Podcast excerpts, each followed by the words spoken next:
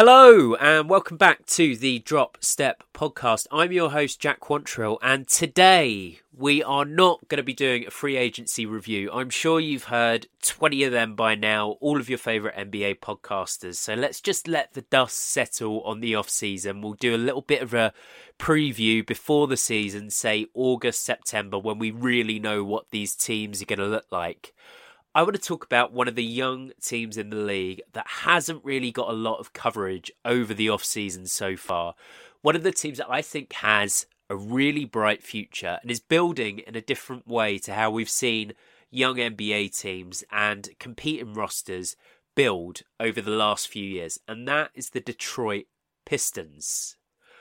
Motor City fans could probably argue that they've had it worst over the last 15 years in the league. They're right up there with the Kings, the Hornets, the Pelicans. A really storied franchise with three championships to their name and real pedigree around the area in terms of basketball has had a really tough time of it in recent years. And if you looked at their rebuild on the surface, you might think that those tough times are just going to keep on coming. There have been some questionable picks in the draft. Their roster seems to lack a bit of shooting, and their star player, the player that the project is all built around, Cade Cunningham, had to sit out in his second season, and that meant that they finished with the worst record in the league.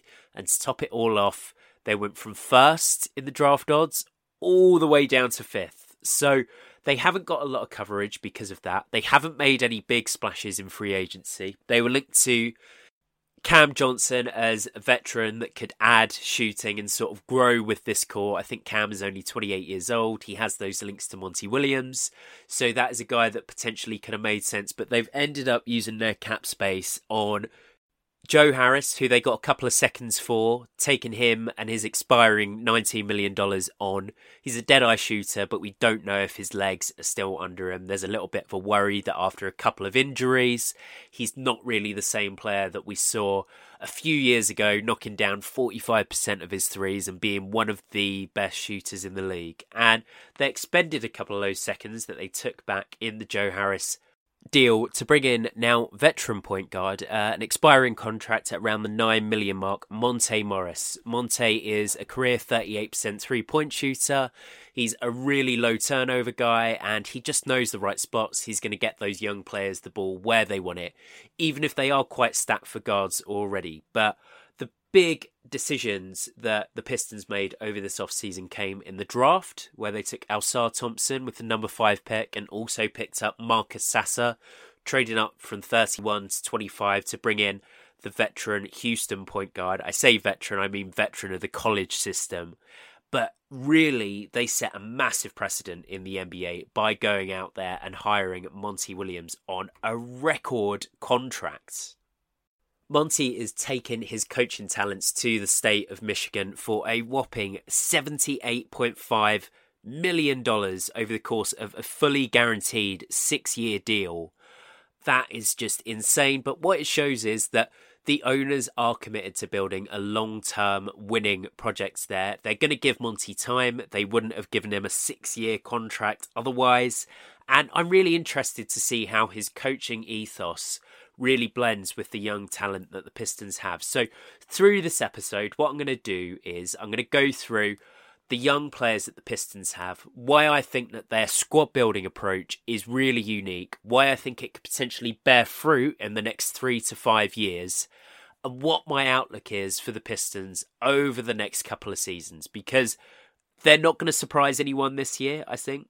The league is at an all time high in terms of talent teams that are at the bottom of the league have stacked rosters, especially with the new CBA coming in and teams having to use 90% of the allotted salary cap by the time the season starts. So there are teams with really good players that don't expect to be going anywhere this year. And I don't want you to think that just because the Pistons are probably going to be a lottery team once again, in fact, I'd be very surprised if they weren't a lottery team, that they don't have a bright future. But anyway, what we're going to do is we're going to break down their young players first. Let's get into it. I'm backing Cade Cunningham to have the season of his career so far. When October rolls around, he's going to be 22. It's going to be his third year in the NBA. And after playing just 12 games in the 22 23 season, I think we're due to see a leap from Cunningham. His shooting splits aren't necessarily the best. He's never shot it particularly well from three as of yet in his career, but he's a really good free throw shooter. In fact, for his career, he shot 84.4% from the line. He is such a creative passer, and he's not one of these guys that makes his decision before he goes into the pick and roll.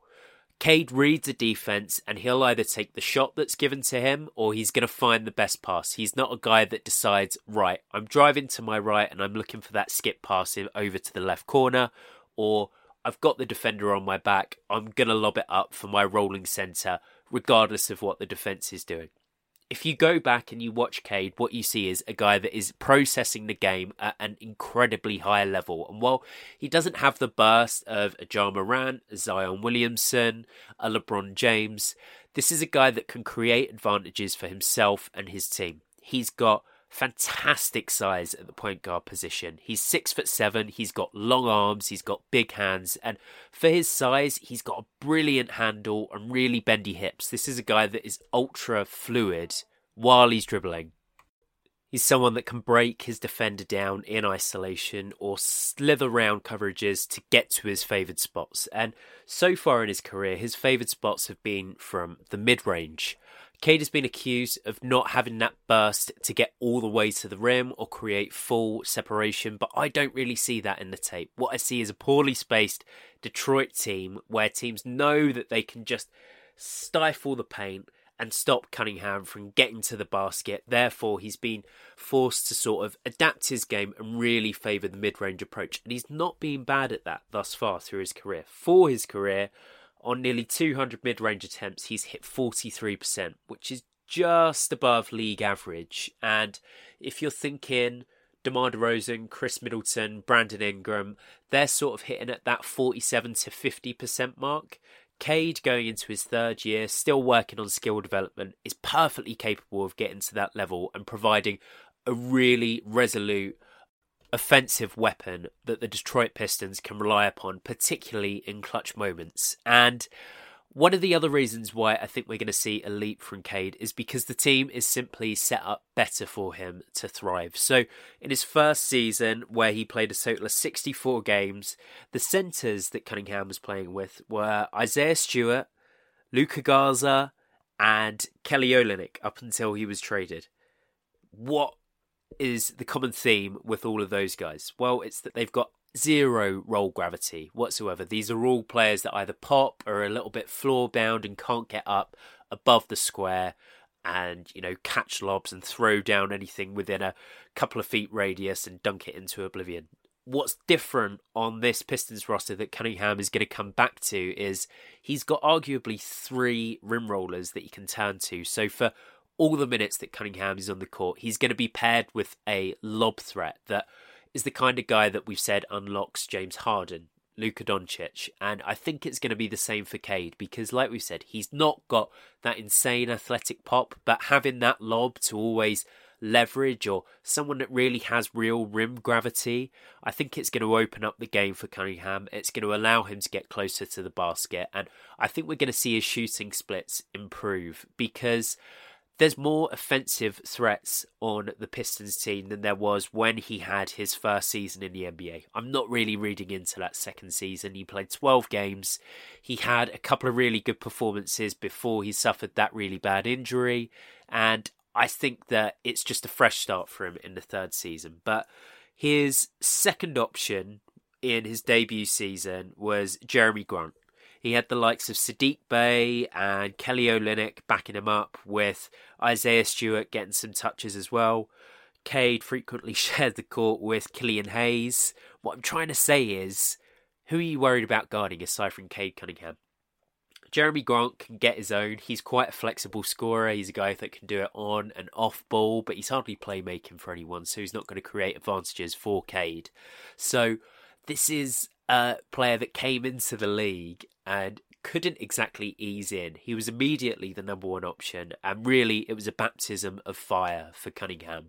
But I'm going to move on to the Pistons' second best offensive threat, and I think their second best young prospect in Jaden Ivey. So, the Purdue alumni and number five overall pick in the 2022 draft really developed his game in Cade's absence, and I think that he's going to be a really good backcourt partner for Cunningham going forward for this Pistons team because his game has really developed from what we originally thought he was going to be coming into the draft. So the comparisons that Jaden Ivey earned through his time in college were to one of his hometown friends, Ja Morant. So people expected Jaden to be uncontainable off the dribble with an elite first step, able to get to the rim and finish at a really high standard. But that wasn't the case in his first season. Like we've discussed, Detroit isn't the best spaced team without the threat of Cade there to create opportunities through his gravity.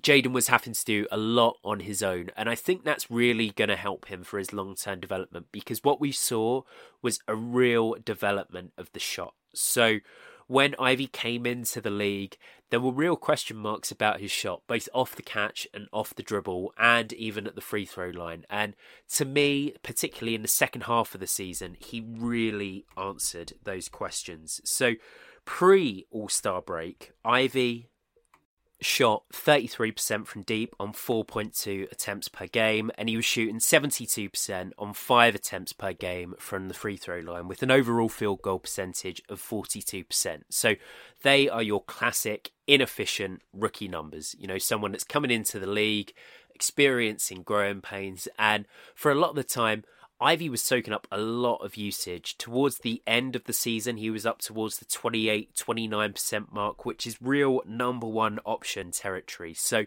much like Cade, had a real baptism of fire in this first year in the league. But what we saw, particularly in the last 15 games, was real shooting progression from Ivey. He scored 20.7 points per game on 17 field goal attempts, which is massive. But he was taking seven threes per game and knocking down 38% of them. That was a mix of catch and shoot and pull up threes. So what we saw was a real versatility in his jumper that wasn't necessarily expected coming out of college. And that shooting improvement was even indicated in his free throw line numbers, where he jumped up to 82.5%, which is a whole 10% jump from pre All Star. So Ivey's shooting has developed, and also what we saw was a development in his driving game when he came into the league, there was a little bit of a worry that he always went left, kind of a la Zion Williamson, but he's happy to cross over both right and left now and finish with either hand. That's really coming along. And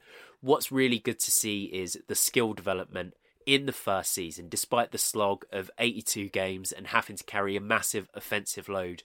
Ivey was still putting in the work to develop his skills, and we can see that in both his shooting and his finishing. And what really jumps off the page to me when watching tape is the chemistry that Ivey developed, particularly with his bigs and particularly with Jalen Duren. So, like we said, I think Cunningham is really going to benefit from having that classic athletic rim runner, but Ivey already has. He was able to throw a variety of passes to Jalen Duren. He threw those lobs that we've spoken about, where it's sort of a disguised floater and then you lob it up above the square. And Duren is so athletic that he's going to be the only guy that can go up there and throw it down but he was also really talented at slipping in dump off passes as he drove to the rim, finding him on bounce passes where he gets his own defender in the air, and they even had some chemistry when Duren had the ball in his hands. Uh, Ivey's got a real feel for cutting, and Detroit, mainly due to the fact that they had both Bagley and Wiseman on the roster, they utilised Duren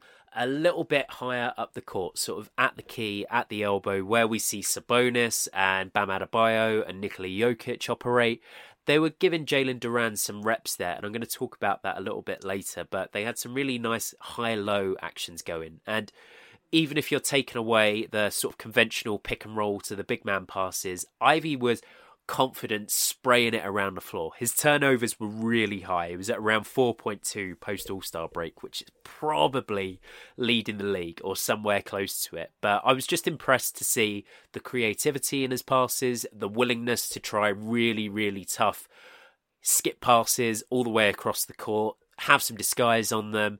Nothing looked predetermined. It was real read and react stuff, kind of like Cunningham. He doesn't have that same vision, but I'm confident that Ivey can be a really strong pick and roll attacker. And what I'm way more excited about is him playing off Cade as a secondary threat, a guy to attack a defense on a closeout with that athleticism, with the floater game that he's got, with the ability to get to the rim, and the development in his pull up shooting. I think Ivey's going to be a really, really tough guard in his second year in the league. So for me, he's going to be a really good backcourt partner to Cade. And don't forget, while the comparisons here coming out of college were to Ja Morant, who is six foot one, six foot two, a real beanpole that can't really stand up defensively. You know, Morant tries, Ivey's six foot four and he's got quite a robust frame. And I think that as the years go on, working under Monty Williams and being surrounded by more defensive talent that we'll come on to a little bit later, I think that Ivey's going to be able to stand up on the perimeter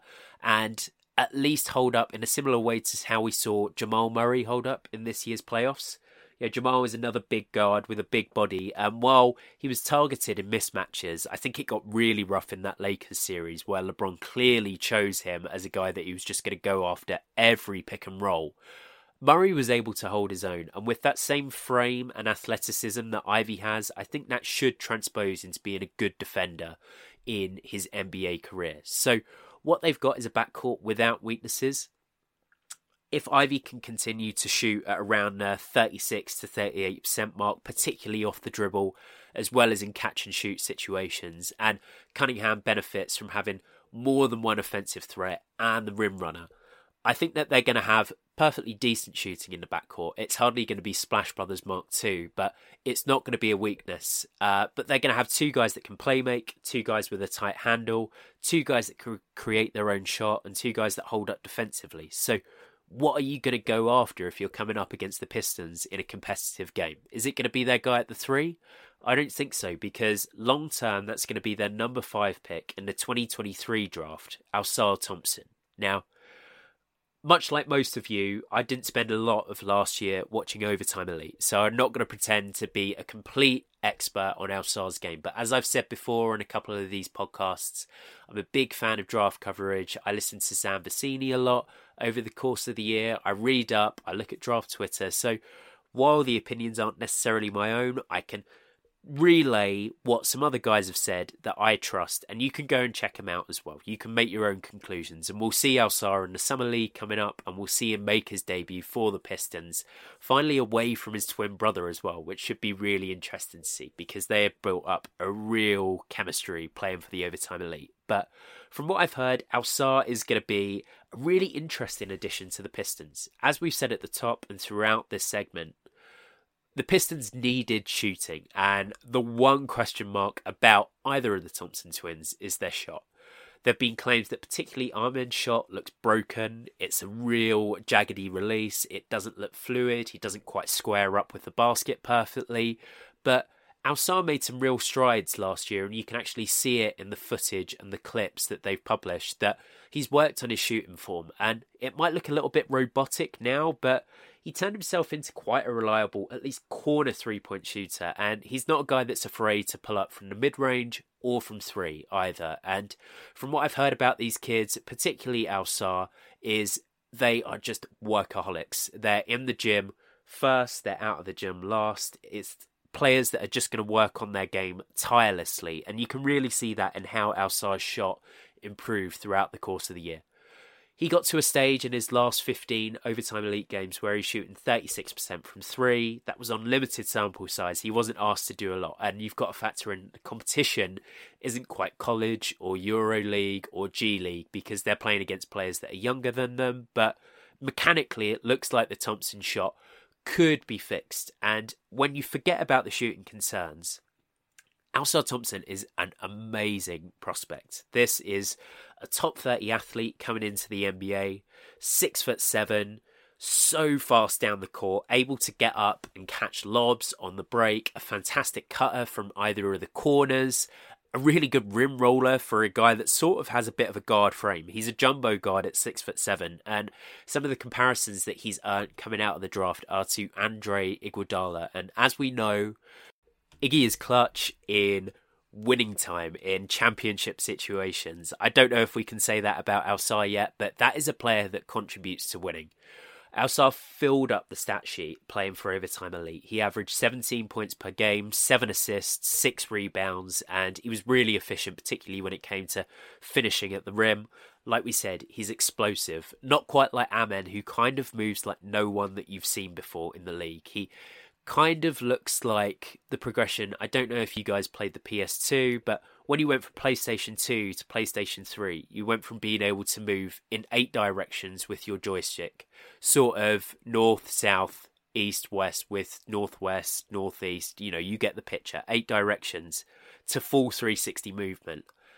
Amen is the personification of that. He looks so wiggly, so bouncy. He can get where he wants on the court, even if he's not being guarded out at the three point line. And while Ausar isn't quite that, he's a really explosive athlete. And I think he's going to complement Cade and Ivey, two slightly more ball dominant players, really well, particularly if that shot comes along. Ausar should be a fantastic defender in the NBA. Like we've said, he's ultra quick, he's dedicated to learning the game, developing his skills, and he's got that six foot seven frame. He should be switchable one through three, one through four. I can see him playing the passing lanes, getting his team out in transition, and he's one of these guys that's got real connective passing feel. And he had a lot of pick and roll reads last year in the overtime elite, and much like we said with Ivey, if either Cade or Jaden is creating advantages for Ausar, he's the kind of guy that's going to be able to read a defense and react on the closeout, either scoring for himself or finding a better shot for one of his teammates, whether that be a corner three point shooter or the rim runner that we're going to talk about later in Jalen Duren. So, if I'm a Detroit fan, I'm really excited because I can see our three staple guys, the three guys that are going to be handling the ball most on the perimeter, Cade, Jaden, and Ausar, as aside from shooting, really having no weaknesses in their game. Like we said, they're all going to be able to play make, and defensively, they're all going to hold up as well. And I think they're switchable one through three.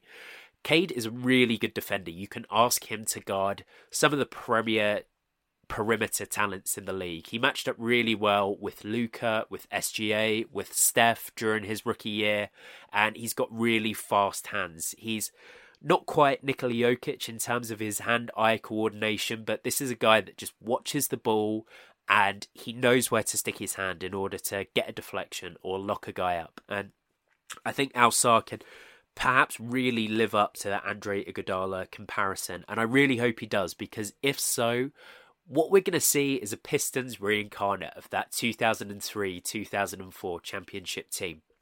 I don't know what Cade's ceiling is because he doesn't quite have that burst. Maybe he's a top 10 player in the league, maybe he's a top 20. But what I'm betting on is that he's going to be surrounded by high character guys that work on their game, and they're going to have such a well rounded team that you're not really going to have anywhere to attack in the playoffs, particularly defensively. So they're going to be a really tough out once they've all developed together, particularly under Monty Williams. So Ausar is their three, and there's a little bit of a hole at four at the moment. I expect Bojan Bogdanovic to come in at the four and just shoot the lights out for another season until his contract expires. He's going to provide some of that much needed spacing. And if it's not Bojan, it's going to be Isaiah Stewart, who is apparently still in talks for an extension. They love the sort of semi four and a half, five man that's really worked on his corner three shot over the years. He crashes the boards. He's an intelligent player and he's switchable again. He's one of these switchable bigs. But I'm really excited about their five man. He was the youngest player in the NBA last year, and that's Jalen Duren. So, forgive me, just before we get into this segment, I'm probably going to flip flop between Duran and Duran. I can't decide how I'm going to pronounce it. You guys can tell me in the comments below.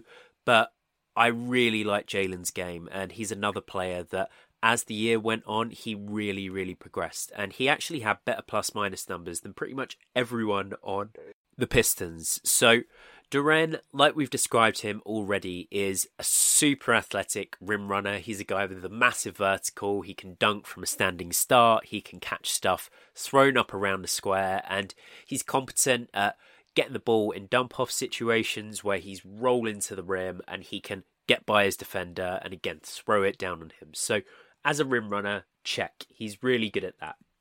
I'm not quite sure about him as a screener just quite yet. If you've seen photos of Jalen, you're not going to believe that he was 19 last year. He's got sort of that David Robinson build where he looks more like a Greek god than a human, let alone still a teenager.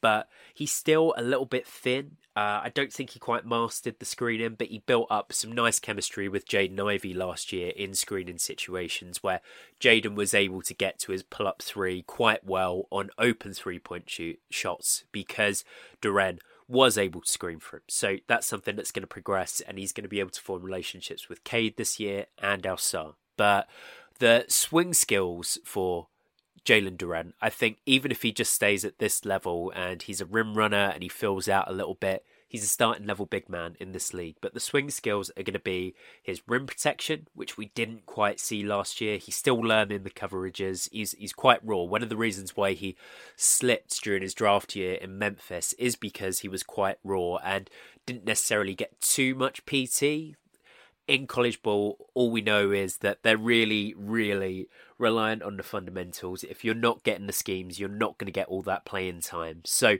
I, I don't know. I think that we've got to see defensively his rim protection develop a bit. He's certainly got the frame and the mobility to be one of those guys, but I quite like him as a switchable five. Not necessarily like your Bam Adebayo types, but he's shown the ability to move his feet. He's quite mobile. He can switch from direction to direction. I think he's going to be one of these guys that if he's out on an island, it's not necessarily the end of the world. Kind of similar to a DeAndre Ayton, and I don't want to compare the two big men too much because one of the main differences between Ayton and Duren is just the ferocity with which they finish around the rim. Duren dunks everything around the rim. If he can, he's going to catch bodies. He doesn't really care. Whereas all we know is Ayton's kind of that fadeaway, little finger roll kind of guy that's kind of kidding himself. He wants to be a finesse guy, but with that frame, he's another one that would just be so much better if he was ferocious around the rim. So Duren is potentially a switchable defender, and what we saw last year, mainly through necessity, really, was that Jalen has passing chops. He was utilized at the elbow, at the top of the key, in high low situations where he was able to pick out cutters. He found James Wiseman and Marvin Bagley for post up situations when they went to double big lineups. He found Jaden Ivey, as we've mentioned, as uh, a cutting guy off the ball. And I think that if he develops that at his size, he's going to be a player that we haven't necessarily seen in the NBA. These handoff guys, these, you know, Sabonis, uh, Nikola Jokic, Bam Adebayo, even if we go you know, down to lower levels like a Mason Plumlee, there's often deficiencies in their game. So defensively for Sabonis and Jokic, there are issues, but they make up for that on the offensive end. I'm really generalizing here. We get into how they are defensively.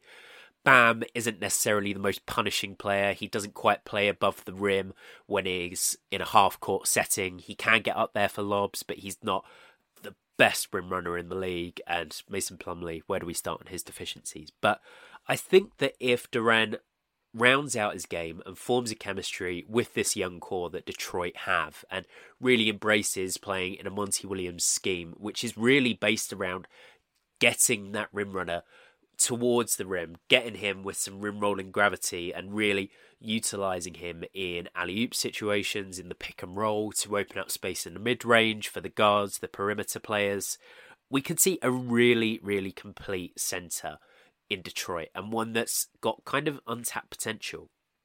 At 19, he showed himself to be at least a league ready big man. He he made some mistakes. He wasn't perfect in defensive coverages and like we said the rim protection wasn't quite there, but he's got the body. He's got some passing feel. He's quite switchable, and he's a good rim runner.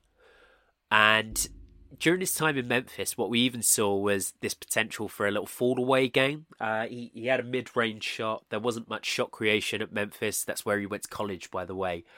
Uh, so sometimes he got to indulge in this little mid range post up game, and, and I quite like that from him. The shot is quite sweet. Um, it's not quite reflected in his free throw percentage. He sat at around the the sort of high 60s this year, which which isn't ideal. You want every player on your team to be shooting plus 75%.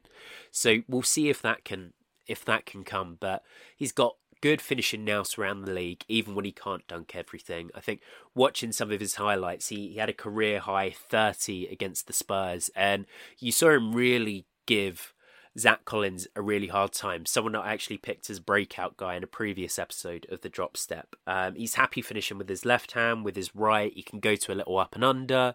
He's developing a spin move. So Duren is going to be one of the biggest swing players on this team because if he doesn't quite hit, I don't see who their big man is going to be like we said, they're probably going to be a lottery team in this year's draft, maybe even next year's draft as well. I don't think it's going to be a quick rebuild, given that Cade is going to be integrating back into the system. They don't have a ton of spacing, and Monty is going to be implementing entirely new sets and coverages on both the offensive and defensive ends. So maybe they could pick up another centre there, but if Duren does hit, he's just going to contribute to, to what we've been talking about earlier with the three perimeter guys. And this is where I'm going to go away from talking about the young players. I, I kind of wanted to mention Marcus Sasser as well, who spent three to four years in college playing for Houston.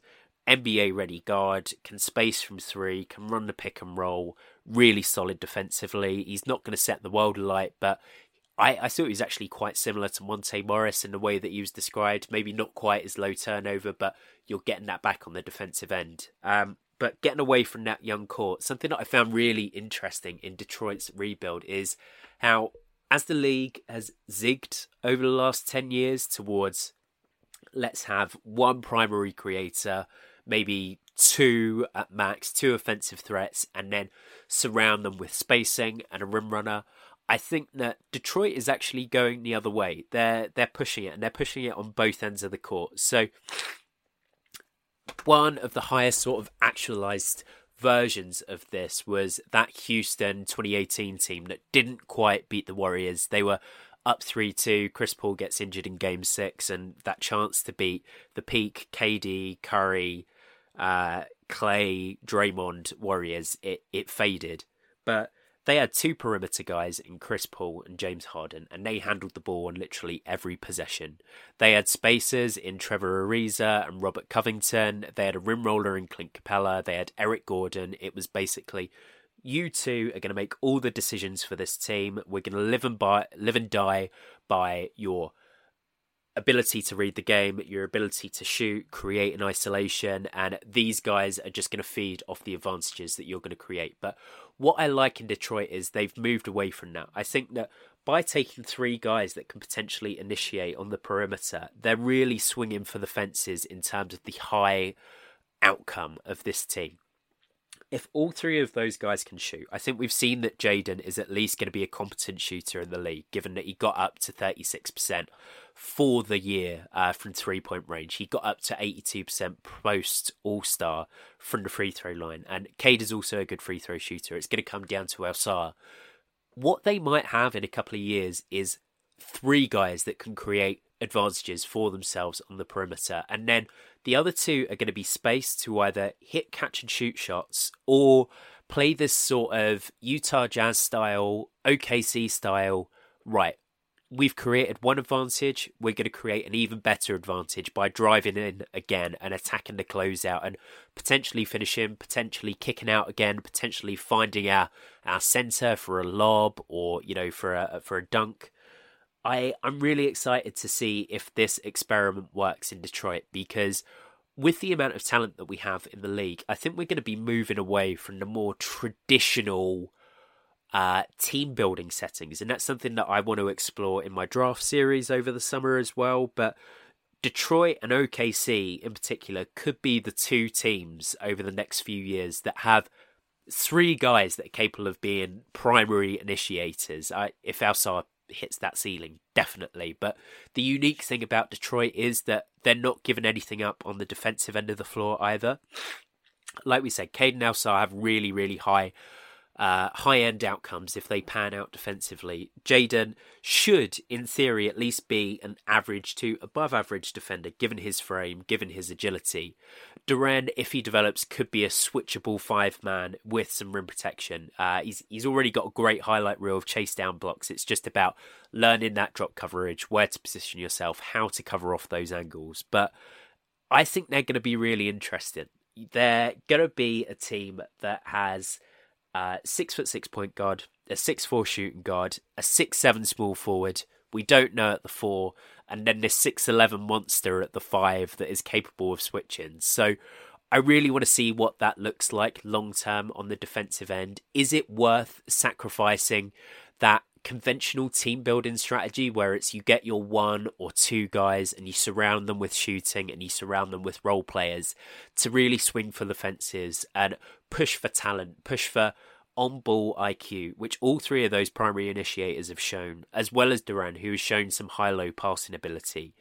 I I hope that that works out because if if that is the case, then we're going to get to a position in this league where even with expansion, you're seeing far more ball movement, you're seeing more transition, you're not seeing ridiculous usage like Trae Young, like James Harden, like Russell Westbrook. Instead, you're seeing sort of egalitarian offenses with three star guys that can initiate and create advantages, all playing off each other, all feeding off each other. And perhaps that's the next evolution that the NBA is heading towards.